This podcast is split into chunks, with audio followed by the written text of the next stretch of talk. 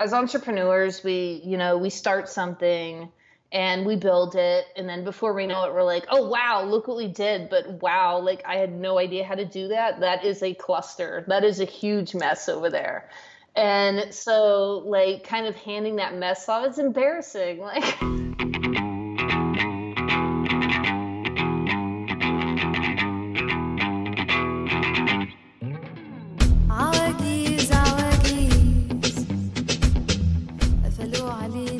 guys, my name is Mikkel Krashovsky, and welcome to episode 13 of That Remote Show, where we hear from location independent entrepreneurs and, prof- and professionals so you can learn to quit the cubicle and live life on your terms.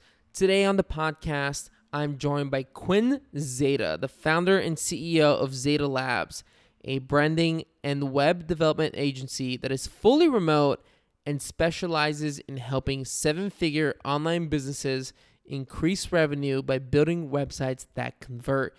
If you've ever taken a Myers Briggs test online, it's very likely that you've seen Quinn's work since her team are the people behind the design and branding of the massively popular 16 Personalities website and helped increase that website's revenue by over 560%.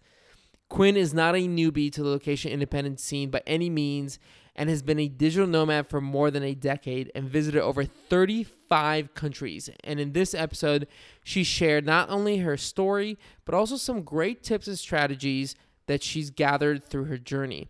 You'll learn all about how she bootstrapped her business as a recent college graduate, how she's been able to create a steady stream of clients, and what the most important skill for you to have as a location independent worker and entrepreneur is.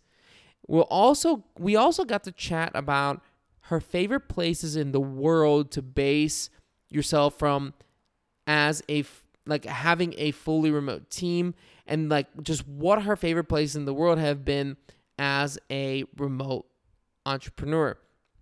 And if that sounds interesting to you, then consider signing up for our email list over at thatremotelife.com because this is something that I'm launching that is a weekly email newsletter that was inspired by Tim Ferriss's hugely popular Five Bullet Friday, in which I share all the top news and goings on in the digital nomad and location independent entrepreneurship scenes. You hear all about new events, great articles, and podcasts to help you with your journey, and also some of the coolest gadgets and products to make your digital nomad lifestyle easier and more enjoyable. So if that sounds like your cup of tea, then head on over to thatremotelife.com and sign up for the email list over there. And you'll also get my guide to the top digital nomad tools as a free bonus. So I hope to see you over there. And with that, let's dive into this interview with Quinn Zeta. All right. Well, Quinn, welcome to the show. How are you doing today?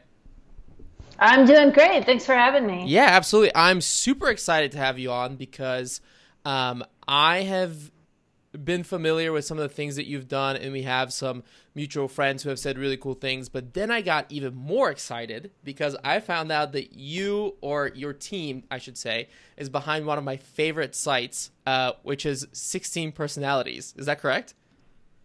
Uh, yeah, so we did that a couple years ago. Um, that was when the team was a little bit smaller. So it was mostly me and Peter, my illustrator. Um, and we also had our developer Henry help define a little bit of the interface. But yeah, that was a really fun project. We got like really insane results for that. Yeah. So it was cool. That's crazy because I mean that website has been visited like how many times by now? Do you know like I remember that you mentioned it in the Nomad Summit video, but it's got like like what like 60 million something like people have taken the tests on that oh, or something like that? It's way more than that now. Um, I know that before the show, I said I'm not gonna ask you any like questions like this, and I just like immediately like first thing I did. No, it's a cool thing because um, when we started working on that, I don't have the numbers in front of me right now, but they only had four to five million tests taken.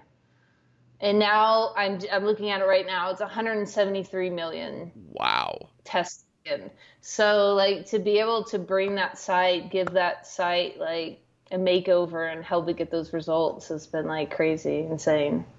Wow. Yeah, and if you guys listening don't know what that website is about, I highly recommend um, you go check it out. It's all about the uh, what is that? What is the personality test called? That one? It's I know I'm an uh, ENTP, but I don't know what it's called.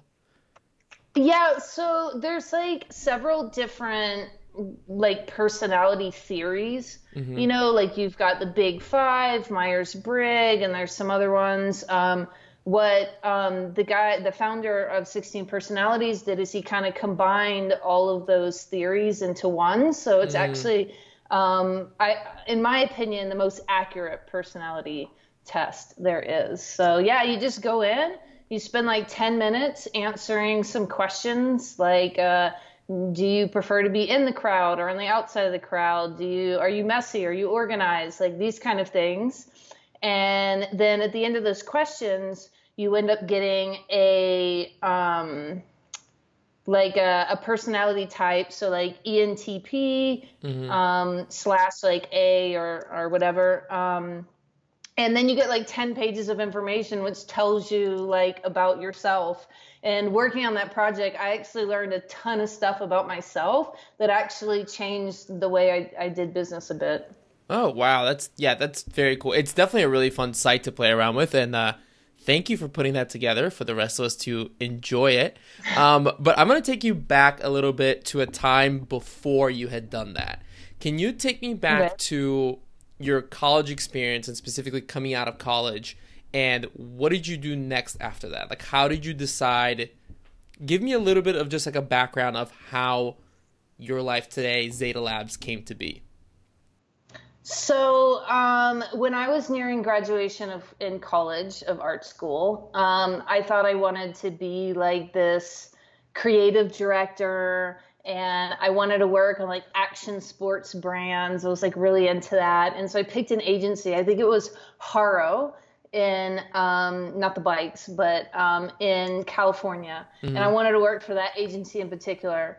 And um, I I raced motocross at the time, and one of the guys that I raced with worked at one of the biggest ad agencies in Dallas.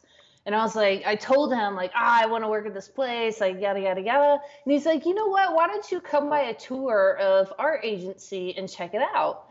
And I was like, sure, that sounds great. So he takes me on this tour, and it is like probably to this day the craziest tour I've ever been on. It was brutally honest, and it just painted a picture for me that literally changed the trajectory of of my career. So um, I went in there, and he was like, "Oh, hey, yeah." Uh, this is the desk you're going to be sleeping under. Uh, under, uh, you're going to be the first one in in the morning, the last one out. Um, and then over here, see that guy getting coffee? Yeah, that's going to be you. You're going to be getting coffee for, for at least like five years. Hey, you have any hobbies? Yeah, forget about it. Um, uh, and he just like good salesman. This, like awful, awful picture of like what my like working life was gonna be out of mm-hmm. college. Mm-hmm. And um, I was like, oh hell no! Like my childhood felt like a prison to me. Um, I was never allowed to do anything that I wanted to do. Um, and so I was like, no way is my adult life gonna be this. And so I left, and I was like, I don't know what I'm gonna do and i went to the art institute college which they have like this like statistic like 98% of our students were placed in jobs. So they kept trying to get me to go to these interviews and i skipped them all. Um, i got in a lot of trouble for that. They like called my parents they called my friends. They were like what's wrong with her? Why doesn't she come to these job interviews? Like I, I was like i threw away the resumes and stuff and i was like i don't, I don't know what i'm going to do. Um, mm-hmm. but i entered a contest um, a student design contest and i won it and part of the reward of that is I got a ticket to go to this like conference of some sort. Um, I don't even remember the name of the conference or anything. Um, but I ended up in this session, and it was this guy. Um, I don't remember his name either. Um, I should remember these things, but I don't. Um, and he was just like, "Yeah, I started my business right out of college, and look how awesome we are. Look what we've built. Everyone said we couldn't do it, um, and we did." And I was just like, "That's what I'm gonna do." Like screw these guys saying I should get a job. I don't want a job. I know what a job is now, and I don't want that. So mm-hmm. I'm gonna try this, and um, that was the beginning of my business. So I've never actually had a job. Wow, um, that's I awesome. started my business right out of college, so that was a that was a long story for that. What were those? what were those first months like when you were when you you decided that you were going to start your business, and now you got to do it? What were those first couple of months like, and how did you land your first client? Yeah, so the first thing I did was I took out a small loan. Um, I, if I remember correctly, it was about five thousand dollars um, I bought myself a laptop, um, just like various stuff like that that I needed, like software and things like that. And then I bought a year's subscription to what was at the time elance.com. Now it's like Upwork. Upwork, um, yeah. Yeah, yeah. Now it's Upwork. Um, so I bought a year's subscription to that, and I bid on jobs on that because I didn't know how to get clients, I didn't know how to do anything.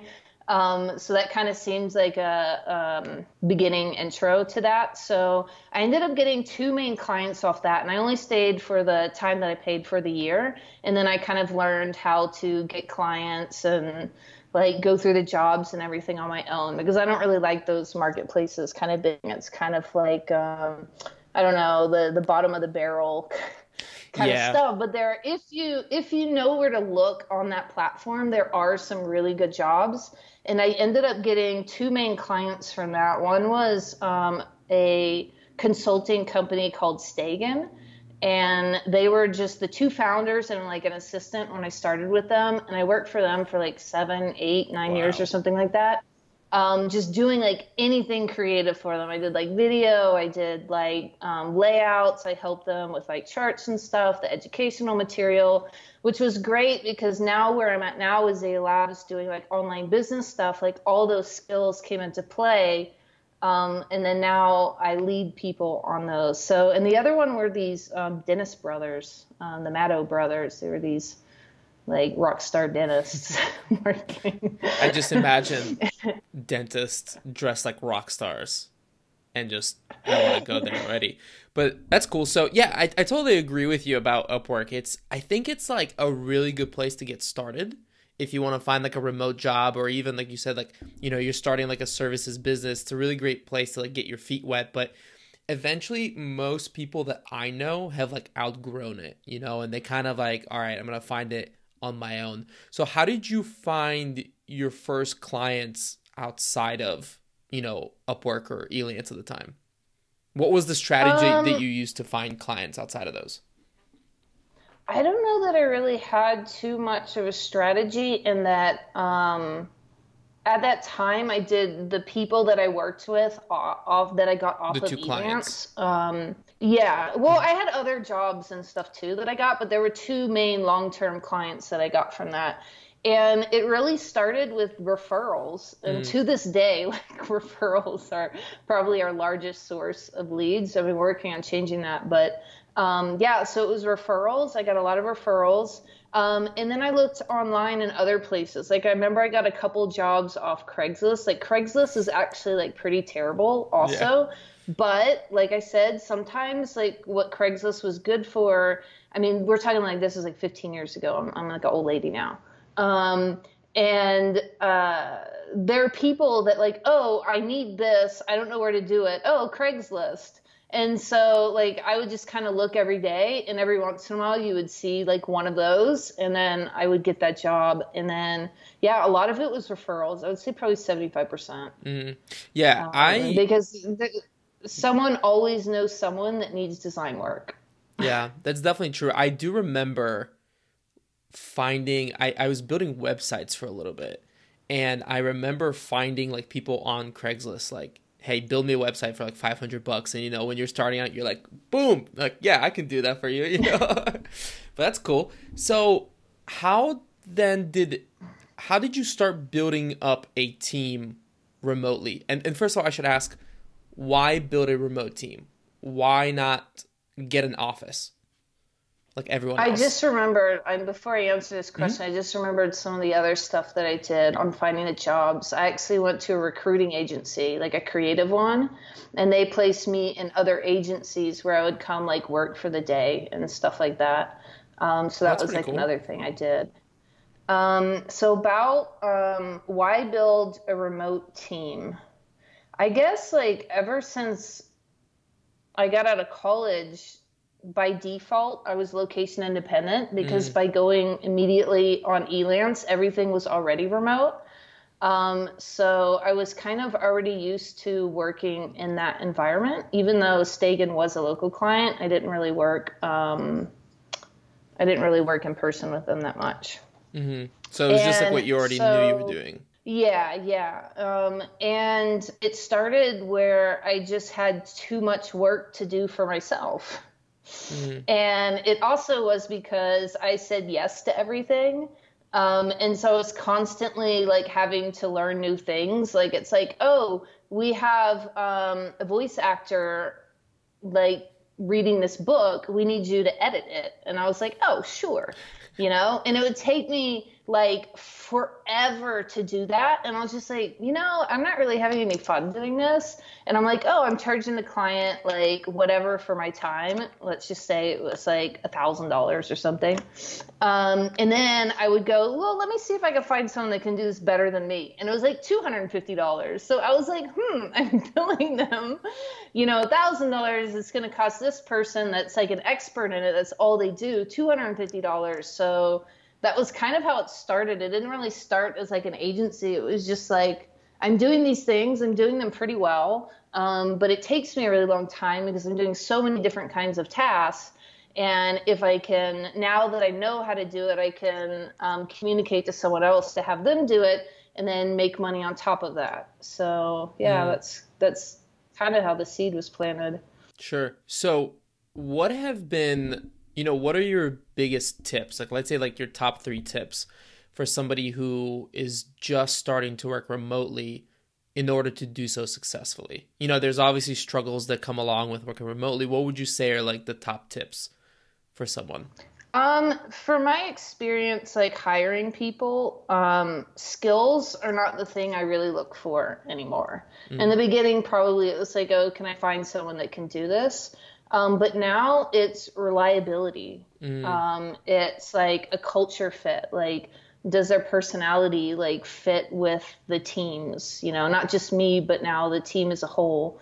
Um, yeah, are they self sufficient? Are they like self motivated? Um, these kinds of things, like more of the soft skills. So if someone is starting in remote work, I would say like really focus on those skills because skills can be taught in general. Like if um, if you hire someone and you've got a way of doing things and they don't know how to do that, um, with the right attitude and the right like personality, they can learn how to do that.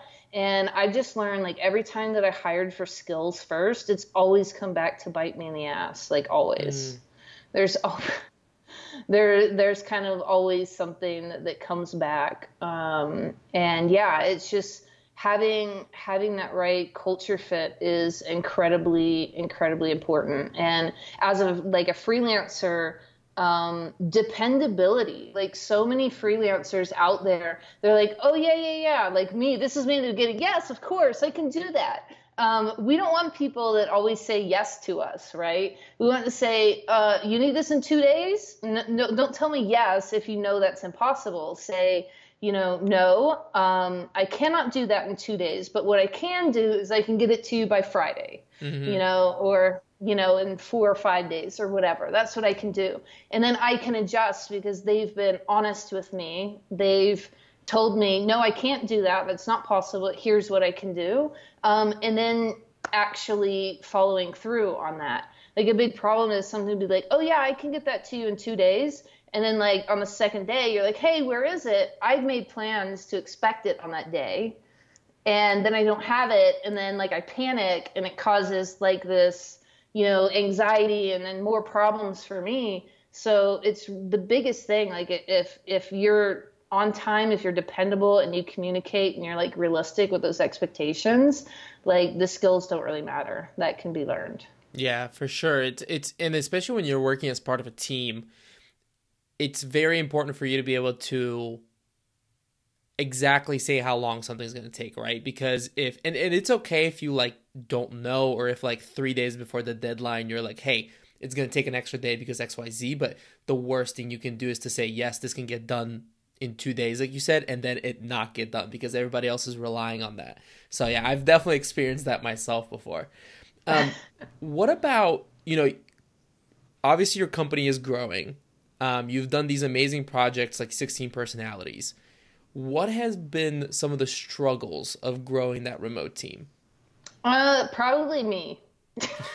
what do you mean by that? like, um, well, it.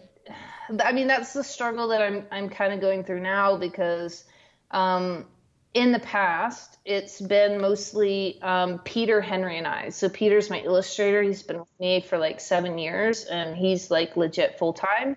Um, and then there's Henry, the developer, who has come on um, for the same amount of time, about six years. Um, but he was like project based. So it was like for the projects. And so it was us three kind of working together. So it was like three people. It's like we're all in it together. Like I've got the stuff that I need to do, they've got the stuff that they need to do. And it's very easy for us to communicate. But in the past year, I kind of went from that. Um, well, 16 personalities, I had a whole illustrator team.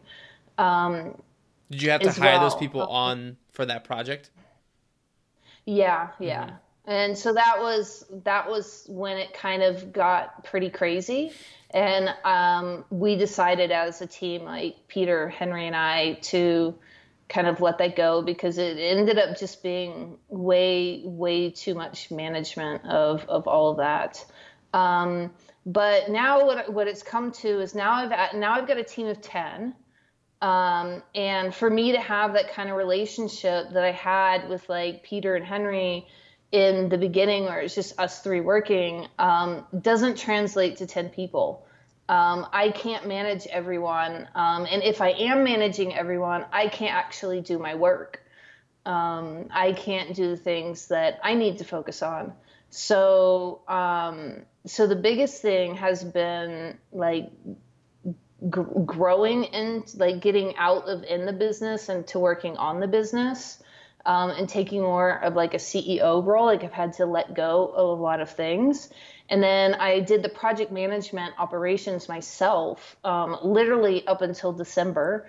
Um, and um, I mean that I'm that's something I'm absolutely not good at. I'm terrible at it. I can do it, but I definitely make mistakes, and it's a little bumpy road. Um, because I'll be like, oh, like Peter, uh, I forgot to tell you this, but I need this like tomorrow, um, which is annoying um, not only for me, but the person working for me. Um, and so now um, it's just been a transition into instead of me being in the team to me like leading the team.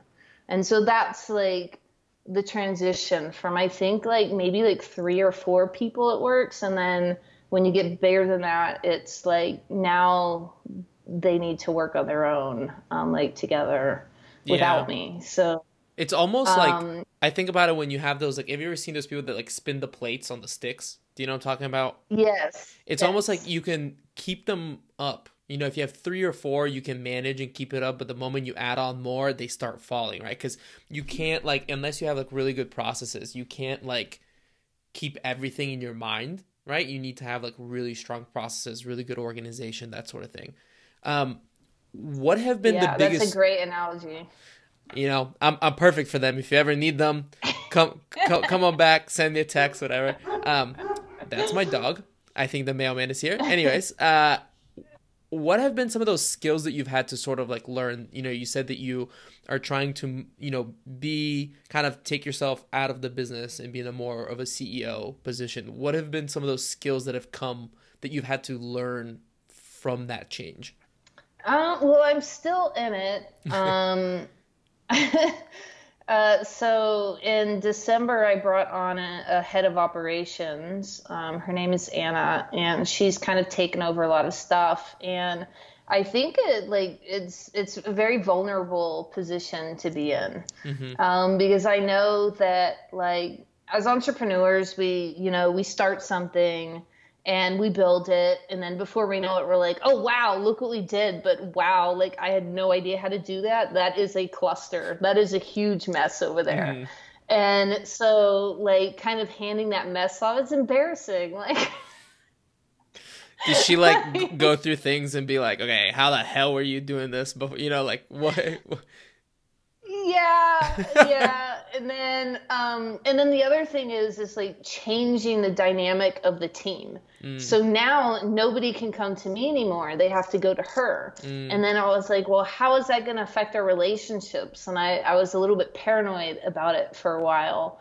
Um and yeah so so like sometimes I cheat and I'll go like type someone a message, um, you know, and I'm like technically not allowed to do that. So um, what was happening, what was a big problem was, um, you know, we work in Slack a lot because mm-hmm. we're remote. Slack is a communication tool, like a little chat, and you can have different channels for stuff. Is that everybody would need my input on stuff because when we were smaller, that's what it was. We were always like going back and mm-hmm. forth and stuff.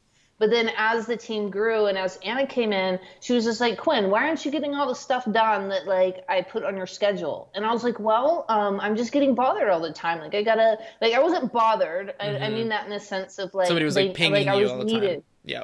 Yeah, they were pinging me for all the time. It's like, look at this, look at that. And um, when you have to do stuff like that, you have to context switch so much Mm-hmm. Um, and that gets like really exhausting. Like if you're working on something for like three to four hours and you're like focused on it, that's that's amazing. But then when you have to switch from like, oh, I got to do feedback on this. Oh, I got to like read this. Oh, I got to like answer this. It's just like you can never get in flow.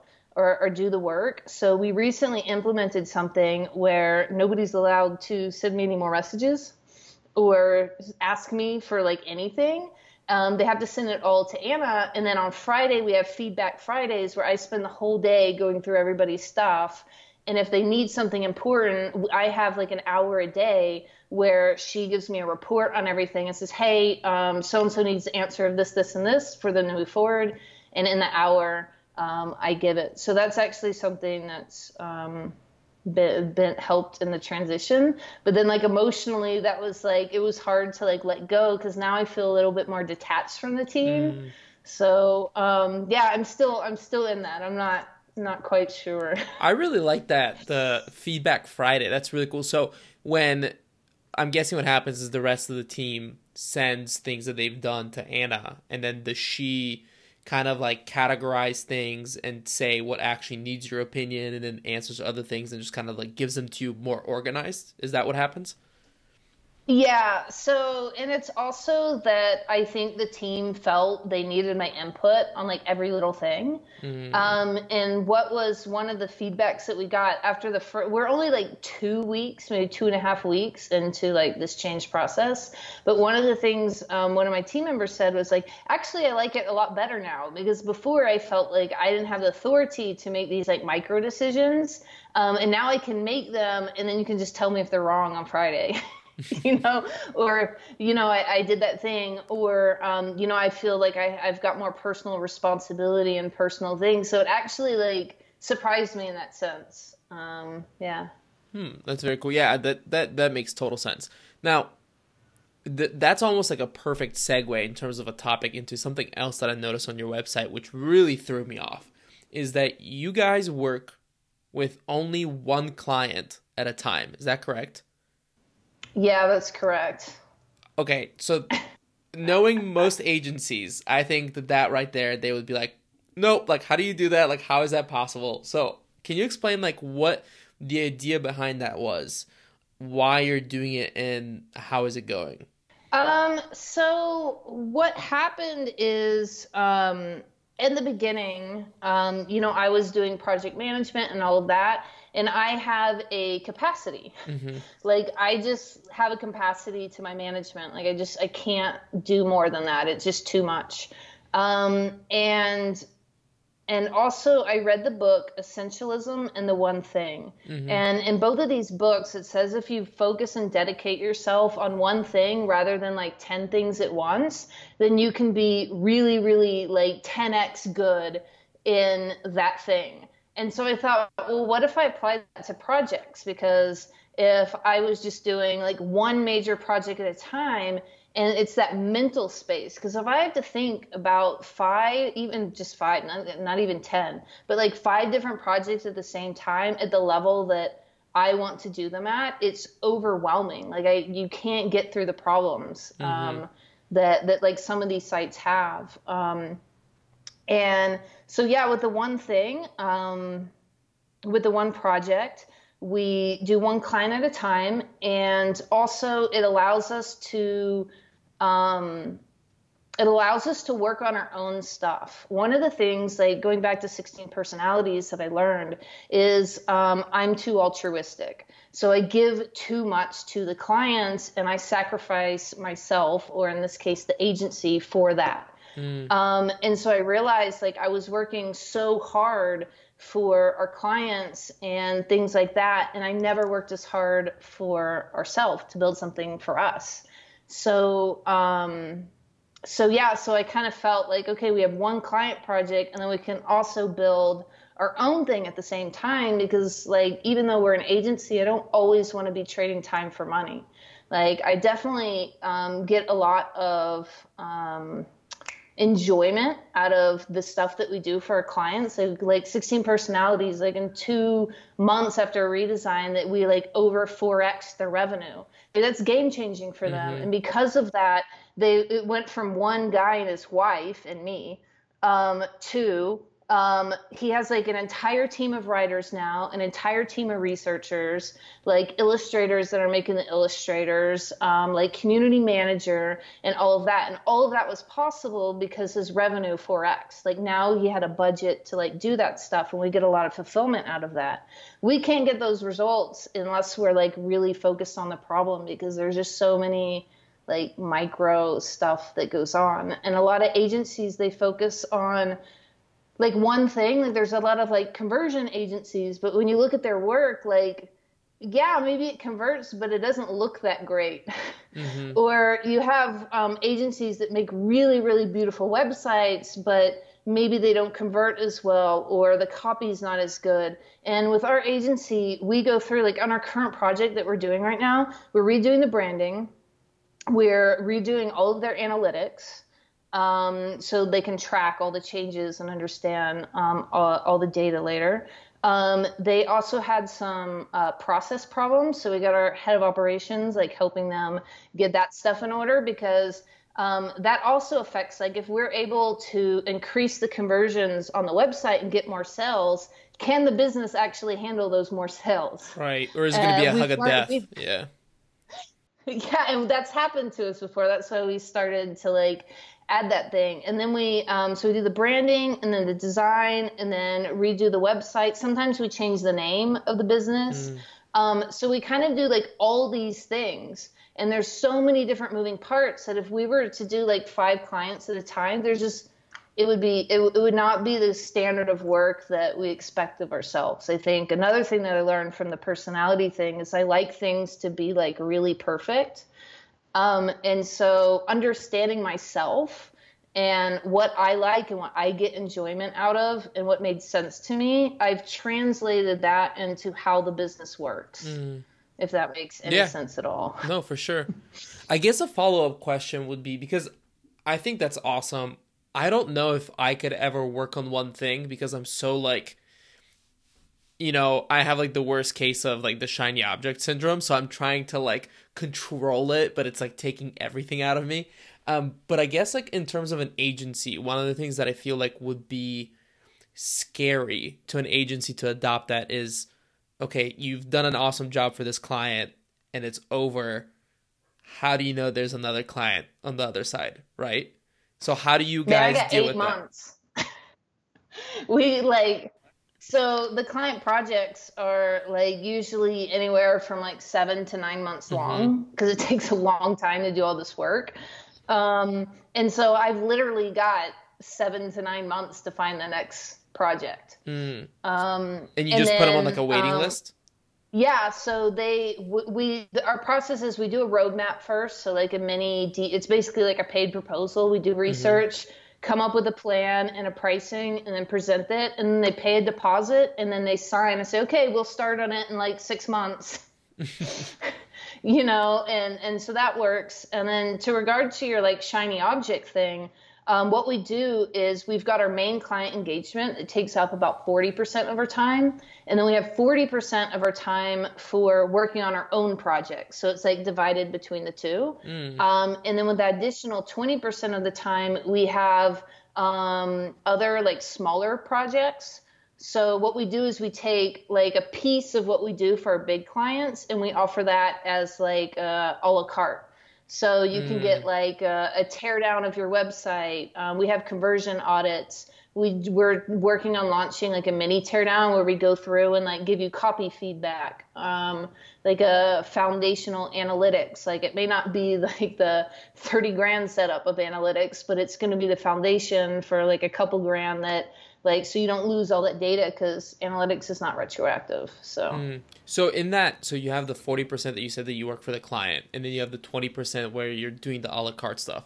The other 40% where you're working on sort of different projects is that like you guys as a company working on projects within the company or is it each individual person that works for you that has like wants to do stuff for themselves? Kind of like google has that you know where they like work on projects um, no, it's for stuff for the company. Mm-hmm. So like right now, um, we we use user testing in all of our projects. Um, we really believe in it. And what user testing is is you have a website. Um, you know what it how to work it because you built it, mm-hmm. Um, and you, or you use it every day or, or like whatever. But you don't know what that looks like to someone for the first time. And so something that may make sense to you isn't going to make sense to someone else. So basically what user testing is, is you give them like a, a set of instructions that's like, let's say you have an e-commerce website. Mm-hmm. It's like, okay, go to this website, find an item under $50 that you can ship in two days in size medium or whatever like the store is. And then you watch the person try to do that task and then you tell them to check out until they have to enter payment information. So you watch that and you can see like if they can't find it um, mm-hmm. if like they're pissed off because you were not transparent about how much the shipping costs were or like all these little things. And one e-commerce store that we tested, they found um, their customers were complaining about something, and they were like, "Oh, they're crazy! It's right there." And then they watched the video, and they're like, "Oh my god! like I can't." I can't believe they're doing this. It was a five minute change, and literally the next day they got like 10 sales in wow. because it was like this thing on the checkout was stopping the stuff. So that's what user testing does is just basically watching someone speak their thoughts and you see their their screen, their like uh, screen screen screen recording. Mm-hmm. Um, and so we um, noticed there was a gap in the market for this. There's like usertesting.com. They're like super expensive. They're more for like agencies and corporations. Um, and we thought this would be a great tool for entrepreneurs. Yeah. So, um, and all the other ones are really focused on on agencies or conversion optimization optimizers, whatever you want to yeah. call optimization. yeah. yeah, and so we we're working on um, a project called Conversion Crimes now, which is our user testing thing. It's not launched yet; we're still building it, but um, so that's one thing, and then that's also going to help us generate money in a different way than client work. Mm-hmm. So it also helps that stability because right now we're sacrificing money for time. Mm, yeah, for sure. Is there somewhere that if anybody's interested in conversion crimes? It, do you guys have like a website or like a landing page yet up where people can go check it out? Yeah, so there's a website there right now. It's a little okay. bit janky, but um, it's there. Well, your jankies are, you know, like amazingly perfect, so probably it'll be okay. you know. well, cool. I want to take a couple of minutes here before we wrap up to talk about the good things about remote life. Right? Is your entire team is remote? You're remote. You're in Medellin right now which is awesome. Yeah. What have you been able to do in terms of lifestyle because your company is remote? Um, so many things. Um, there's a lot of cool conferences that I've traveled through to, um, just living in different parts of the world. And it's really interesting because if you need something in your life, you just travel to a place that facilitates that. Mm-hmm. Um, you know, like if you need to get a bunch of work done and stuff, there's like cities that are really good for that. If you really want to focus on health and fitness, like, man, I'm going to go to a city that's really good on health and fitness. Um, if you're like, oh, I just want some really good food, you know, you can go to Italy. Yeah. Or um, actually, it, Italian and Thai are my two favorite foods. So um, I just Yeah, came back from just- Thailand, and everybody tells you how good the food is, and it wasn't until I don't know if you've ever been to Khao Soi Mae Sai in Chiang Mai, Mm. but oh, I ate there ten times. But anyways, I'm sorry to interrupt. I just had to throw that in there because I've literally never had a meal that like one of my friends was like, dude, I think you're gonna get sick. Like you can't go there that many times. Um, the other thing about a remote is like you can get talent from anywhere. You're not like really um, set into one location. Like it's not like oh I'm in Medellin, I can only find someone in Medellin. You have like the whole world to like find people, and then also most of our team is travelers. Um, or they're like they have a home base, but they travel a lot from that. So around conferences and stuff, we'll arrange like mini retreats. So we do get stuff. Um, we get to work in person as well, which actually helps helps the team a lot. So um, actually, in a couple weeks, we'll be in Austin and Mexico together. So Awesome. What have been some of your favorite places that you've visited and you know called quote unquote home for some amount of time? um, I lived in Bangkok for about two years. Um, I traveled quite often from there. Um, what I call mandatory vacation because you have to leave the country every two to three months. Right. So I would go spend like a week or two somewhere else. Um, so I really like Thailand. Um, Chiang Mai is a really big hot spot. There's, especially from like October to December, there's tons of people there that are doing the same thing. And the cost of living is pretty cheap. The food is good. There's tons of stuff to do there. Um, Medellin surprised me um, because I was actually here 10 years ago backpacking. Wow. Um, so it was a it was a different context why I was in the city, and I hated Medellin. I absolutely hated it. It was like, oh, why would I ever go to that city again? Um, but my friends, they were like, oh, let's do this, and I went, and I was like, oh, it's a really good city for living. Um, it's because I was here for like travel and adventure, and I was like, all there is is like malls and like restaurants. There's like there's this big rock out in the middle of nowhere. You can go see. It's beautiful. hmm Um, so those are two really good places. Um, where else would I say? Um, Playa del Carmen is another city that I really like. Um, the ocean is not not as good now. There's some kind of chemical change in the ocean that's making the seaweed like grow like crazy. Um, so it's kind of like littering the beaches with seaweed. Um, so, but Playa del Carmen is, is a great city and it's also a great hub because the Cancun airport is epic. Um, and you can literally fly direct almost anywhere in the world from Cancun. Well, not Asia, but Europe, uh, South, um, Central America, and USA.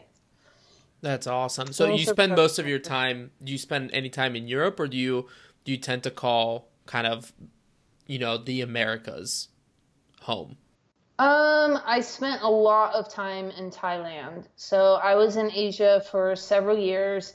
Now, um, the past like year or two, I've been in and out of Mexico and uh, quite a bit just for conferences and like things like that.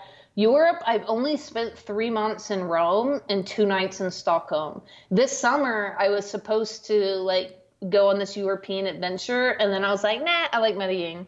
So it's put off. Well, that's one of the good things, you know, about having that lifestyle is that you know what? If you like a place, you can stay, and if you hate a place, you can leave, and you know, good- and that's that's awesome. You know, I think that a lot of people who just travel like they don't have that freedom. So Yeah, like um uh I like I I really like Medellin here. Um I plan to be here for like 2 months, but what I realized is it's really easy to outsource your life here.